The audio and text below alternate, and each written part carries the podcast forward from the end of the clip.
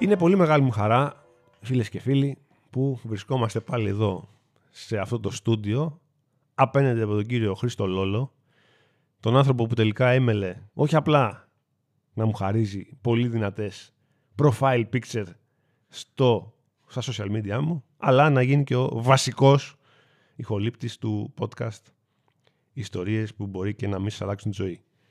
Τις προάλλες Χρήστο πόσταρα αυτό το, κάτι για το podcast και έγραψα ιστορίες και μετά το άλλο με τα αρχικά, το που μπορεί και να μην σου αλλάξουν τη ζωή και δεν διαβάζει καλά. Βγαίνει ένα πουκτζισαμ, οπότε σταμάτησα ε, να το γράφω εν συντομία, το γράφω ολόκληρο. Πάμε για πάρα πολύ δυνατή προσωπική ιστορία. Έχουμε εδώ ε, εκτός αέρα αναλύσει πολύ ωραία δεδομένα, καθόλου αειδιαστικά με το, με το Χρήστο, με έναν τίτλο εργασίας δηλητηρίαση στη Ρώμη.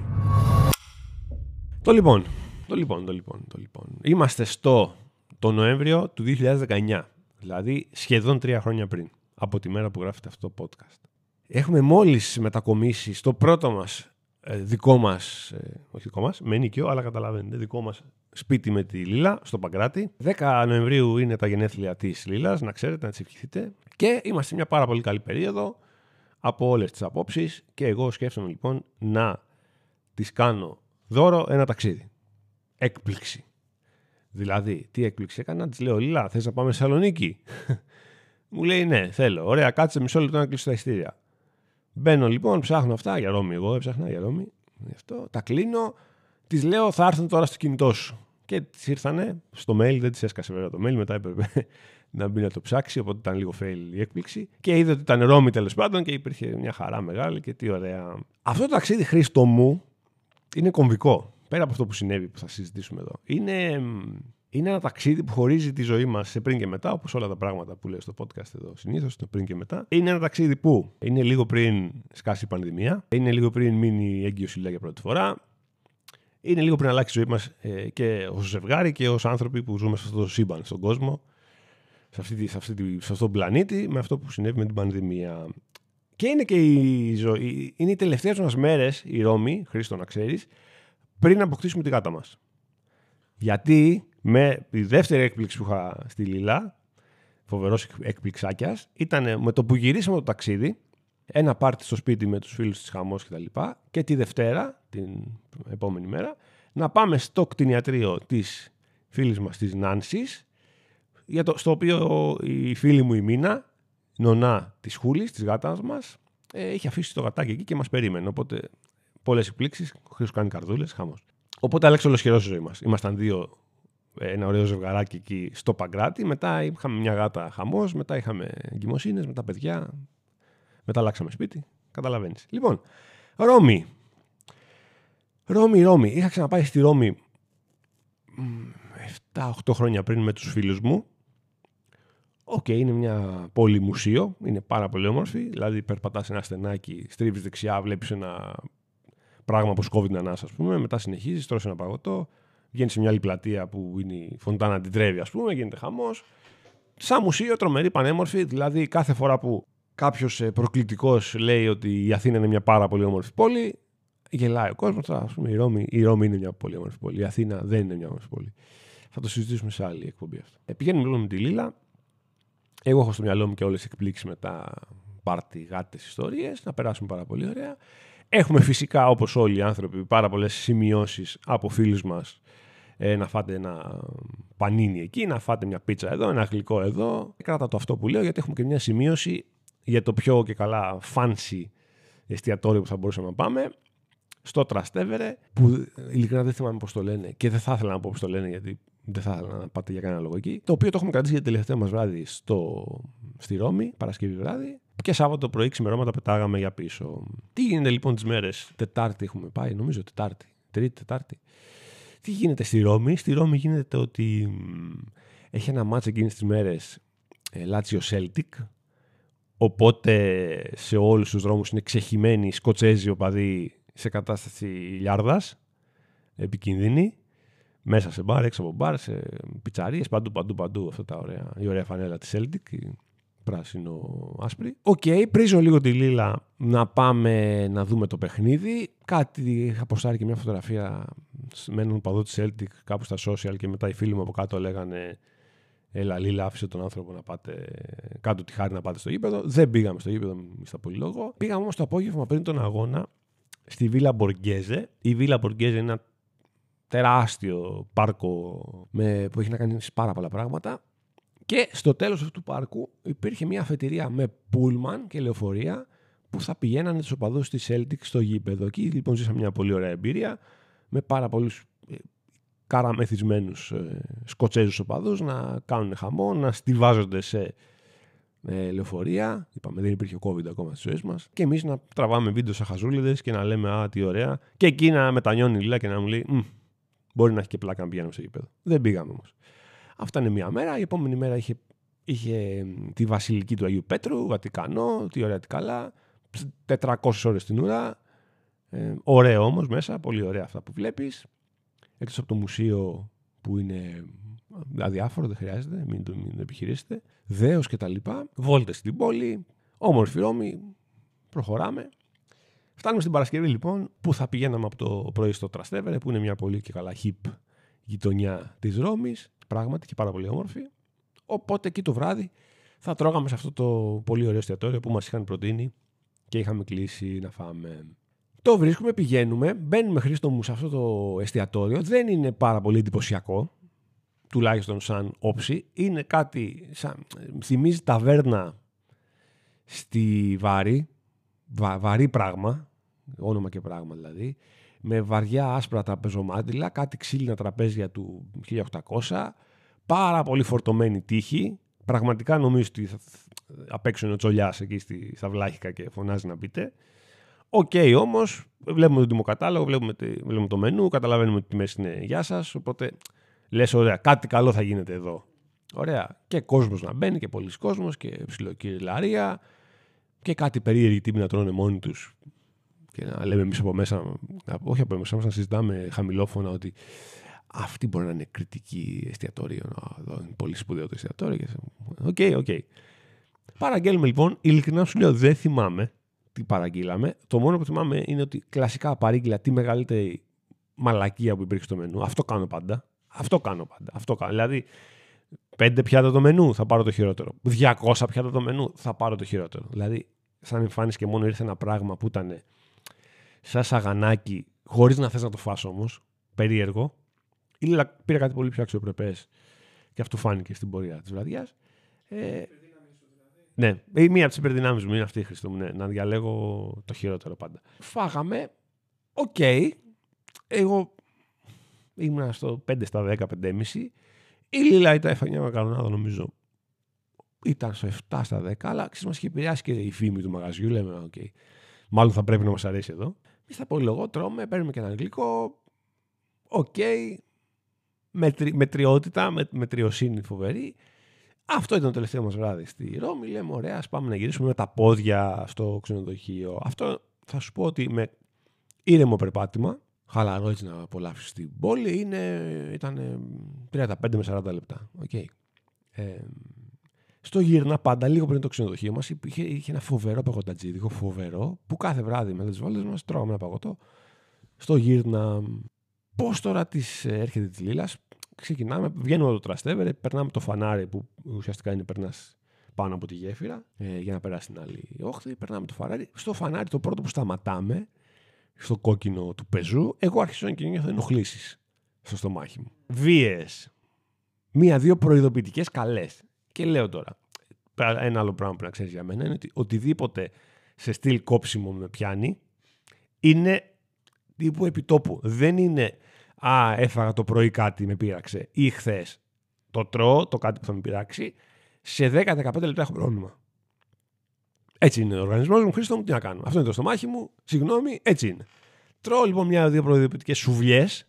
Θυμάμαι και αυτό το, το, το, μέτριο πράγμα που ήταν σαν ριζόγαλο, ψαγανάκι, τι ήταν, που δεν μου άρεσε και γίνονται κακή συνειρμή.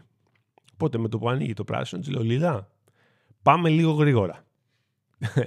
τι έγινε αυτό. Η Λίλα που ήταν ήδη δυόμιση χρόνια μαζί μου, ξέρει το πόσο άμεσα με πειράζει κάτι και πρέπει να πάω ε, στην τουαλέτα. Ναι, ναι, μου λέει: OK, okay, με το περνάμε το φανάρι, πε, πε, πέφτουμε πάνω σ' ένα παγωτατζίδικο.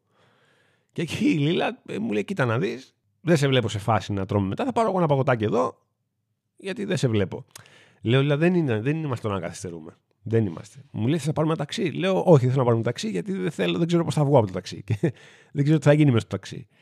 Μου λέει, Ωραία, θα πάρω ένα παγωτάκι και φύγαμε. Δεν ξέρω γιατί. Δύο πράγματα. Πρώτον, δεν πήγα σε, ένα, σε μια τουαλέτα εκεί κάποιου παρακείμενου εστιατορίου. Ντρεπόμουν, δεν ήθελα. Δεύτερον, γιατί δεν πήγα στην τουαλέτα του παγωτατζίδικου. Ντρεπόμουν, δεν ήθελα. Και τρίτον, βασικά και, και πιο βασικό, δεν ξέρω γιατί άκουσα τη Λίλα και σταματήσαμε στο παγωτατζίδικο. Μπαίνουμε λοιπόν μέσα, παραγγέλνει Λίλα κάτι, ευτυχώς δεν είχε ουρά. Και από τον πόνο πια δεν μπορώ να μείνω όρθιος. Δεν μπορώ να. Έχω διπλώσει. Με κοιτάει η κυρία του παγωτατζίδικου και καταλαβαίνει ότι δεν είμαι σε φάση να παραγγείλω κάτι, να φάω κάτι και γελάει. Και πάω διπλωμένος και κάθομαι σε ένα σκαμπό έξαλλο με τη, με τη Λίλα, περιμένοντας να πάρει το παγωτάκι της. Τι φταίει και αυτό το κορίτσι τώρα, τι φταίει. Ναι, θέλω να σου μείνει ότι σχεδόν χαμογέλασε η κοπέλα εκεί που εξυπηρετούσε. Φαντάσου τη φάτσα μου. Οπότε παίρνει το παγωτό η Λίλα. Της λέω: Εντάξει, δεν θα το φάμε εδώ, καταλαβαίνεις. Μου, όχι, όχι, μου λέει: Εννοείται, εννοείται, πάμε, πάμε γρήγορα. Και της λέω: Θα πάμε γρήγορα όμως. Μου λέει: Ναι, πάμε. Γυμνασμένη Λίλα, fit, super. Και αρχίζω και ανοίγω το βήμα. Ο πόνος είναι συγκλονιστικός, δεν είναι ένα κόψιμο.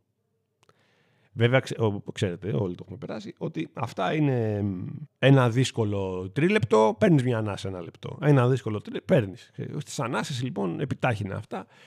Πηγαίναμε τη διαδρομή λοιπόν με ένα πρόχειο υπολογισμό που έκανα των 35 λεπτών, θα την κάναμε σίγουρα στα 10-12 λεπτά, 14. Ευτυχώς ήξερα τον δρόμο ή είχα καταλάβει, είχα, έχω ένα καλό προσανατολισμό.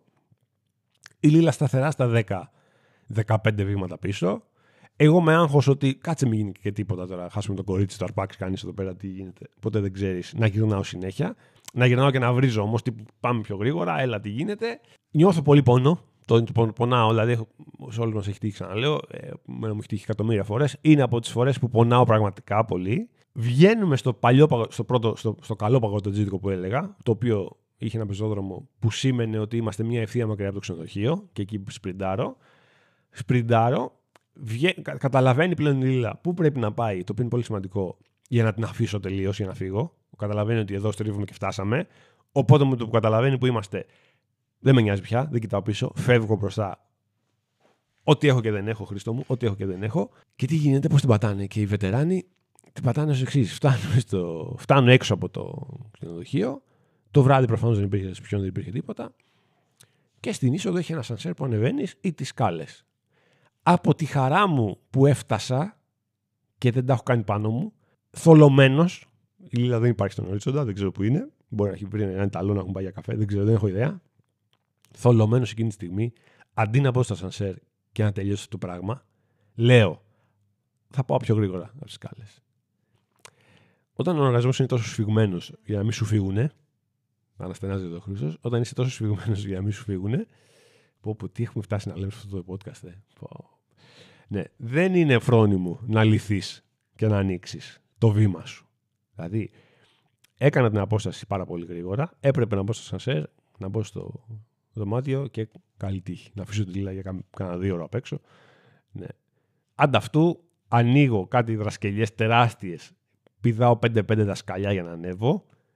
Ε, δεύτερο όροφο είμαστε. Στον πρώτο, ξεκλειδώνει το σύστημα. Ξεκλειδώνει ό,τι κράτα κλειδωμένο τόσο, τόσο, τόση ώρα ξεκλειδώνει. Φτάνω στο δεύτερο όροφο καθαρός. Αλλά. Οπα, εδώ, εδώ κλώτσα το μικρόφωνο, συγγνώμη. Αλλά από την ένταση. Αλλά 10, 10, 15 μέτρα πριν την πόρτα ξεκλείδωσε το σύστημα. Λυπάμαι, συγγνώμη για, για, για όλους. Συγγνώμη που ακούτε αυτό το πράγμα και μπορεί να τρώτε ένα φαγητό. Συγγνώμη. Ε, σχεδόν σπάω το κλειδί για να μπω στο δωμάτιο, δεν υπήρχε τίποτα. Πήγα στην τουαλέτα, πέταξα τα ρούχα μου, συνέχισα εκεί. Η Λίλα, αφού δεν με χώρισε εκείνη τη, μέρα με ό,τι έζησε σε εκείνο το δωμάτιο, ε, είμαστε όλοι happy. Τελειώνει λοιπόν η ιστορία, αυτό, αυτή η εκτόνωση θα λέγαμε. Πετάω πραγματικά τα ρούχα και ό,τι χρειαζόταν. Και όμως η ώρα έχει πάει 12 μία.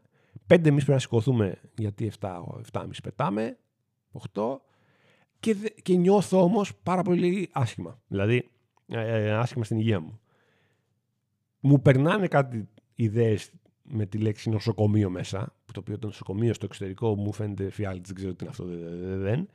Δεν ξέρω πώς θα μπω στο αεροπλάνο, γιατί πέρα από την εκτόνωση και λοιπά, πονάω πάρα πολύ, συνεχίζω, ζαλίζομαι, νιώθω ότι έχω πυρετό. Μπορεί να ήταν από το χαμό, το πόσο τσίτωσε ο οργανισμός μου όλο αυτό το διάστημα που περπάταγα ενώ πόναγα και γινόταν αυτό το πράγμα. Αλλά εκείνη τη στιγμή δεν το ήξερα.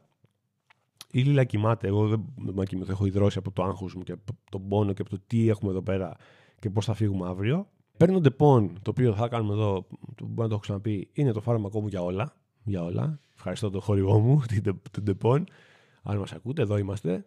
Ε, για όλα, για όλα. Ρε παιδί μου, πονοκέφαλος. Ναι, κλασικό ντεπών. Πονόλαιμος. Όχι, κλασικό ντεπών. Ε, γαστρεντερίτιδα, ντεπών. Όλα. Ό,τι. ό,τι. Δηλητηρίαση ντεπών. Οπότε χαζοκοιμάμαι μία-μία μισή ώρα και νιώθω ότι θα ζήσω, ότι δεν πεθαίνω. Οπότε το νοσοκομείο φεύγει από την άκρη. Παραμένει ερωτηματικό το πώς θα ταξιδέψουμε με αυτό το τέτοιο. Τα σηκωνόμαστε πέντε ώρα, Λίλα πάρα πολύ αγχωμένοι. Καημένοι, πάρα πολύ αγχωμένοι. Τι θα γίνει με αυτόν εδώ το, το βλάκα, τον κασμά που βρήκαμε. Πάμε απέναντι από το ξενοδοχείο το πρωί για ένα καφέ να πιει η Λίλα, προφανώς εγώ τίποτα. Νιώθω ότι, OK, okay, μπορώ να περπατήσω μέχρι το μετρό, να κουβαλήσω τη βαλίτσα μου, να μπούμε στο αεροπλάνο να φύγουμε. Φτάνουμε αεροδρόμιο όλα καλά, καλύτερα μάλλον. Και πώς γίνονται όλα καλά, με ένα τηλέφωνο στο γιατρό. Ποιος είναι ο γιατρός, η μάνα μου. Παίρνω τη μάνα μου, μαμά, έγινε αυτό χθες το βράδυ. Τι γίνεται, τι πιστεύεις ότι είναι; Δεν είναι γιατρός η μαμά μου, έτσι. Καταλαβαίνετε. Ε, καραμπινάτη μου λέει δηλητηρίασε. Αλλά αφού τώρα είσαι καλά, όλα καλά. Θες να πας στο ρέτα, όχι. Θες να κάνεις εμετό, όχι. Μια χαρά είσαι. Θα ταξιδέψεις. Κατευθείαν 70% πάνω καλύτερα. 70%. Παίρνω ένα αϊστή εκεί, ροδάκινο τι ήταν από το αεροδρόμιο. 30 ευρώ, ξέρω τα κάνω. Πίνουμε η Λίλα τύπου αγχωμένη, μήπως να μην είναι αυτό. Όχι, θα πάμε όλα καλά. Πράγματι μπαίνουμε στο αεροπλάνο. Προφανώς δεν τρώω τίποτα. Γυρίζουμε σω και αυλαβή. Ήταν ένα πολύ δύσκολο Σάββατο. Ευτυχώς το πάρτι το είχαμε κανονίσει για την Κυριακή. Δεν είχα άλλα με τις τουαλέτες πέρα δόθε. Οπότε από Κυριακή και μετά ήμουν καλύτερα. Αλλά ποιο είναι το πρόβλημα με αυτά, Χρήστο μου, ότι ένας, ένα ταξίδι, όπως και αυτό που μου είπες στο δικό σου πριν να αρχίσουμε, ότι σημαδεύτηκε δυστυχώς, το δικό μου τουλάχιστον, από αυτό το κακό πράγμα που μας βρήκε στο τέλος. Ε, αν θέλετε να μάθετε ποιο είναι το εστιατόριο, για να μην πάτε ποτέ, ε, είμαστε εδώ στα social και όπου ποστάρετε αυτό το το podcast να σας δώσουμε τις απαντήσεις. Περιμένουμε με χαρά τις δικές σας ε, ιστορίες δηλητηρίασης. Είχα και μία από τη Βαρκελόνη, αλλά δεν προλάβαινα να την πω. ναι. Από τη Βαρκελόνη όχι. Από χαμόν που έφαγα στο αεροπλάνο γυρνώντας από τη Βαρκελόνη. Με την πτήση της Ιμπέρια. Καταγγελώ. Με εκεί με πήγε, μην πω τώρα τι με πήγε. Με πήρε και με σήκωσε. Είμαστε εδώ για όλες τις δικές ιστορίες. Σας αγαπάμε πολύ. Το κοινό μας έχει αυξηθεί από τα 27 άτομα στα 35 πλέον στα 41. Είμαστε πολύ χαρούμενοι γι' αυτό. Μπορεί να μας κόψει το Spotify αν μεταφράσει το τι λέμε τώρα και έχουμε φτάσει να λέμε σε αυτά τα επεισόδια. Το επόμενο θα είναι με καλεσμένο. Να είστε καλά, να προσέχετε τι τρώτε. Και εδώ είμαστε με τον Χρήστο, σας περιμένουμε στο στούντιο για φοβερές ιστορίες που μπορεί να σας αλλάξουν τη ζωή, γιατί οι δικές μου σίγουρα δεν σας την αλλάξουν. Φιλιά πολλά σε όλους. Έχετε γεια.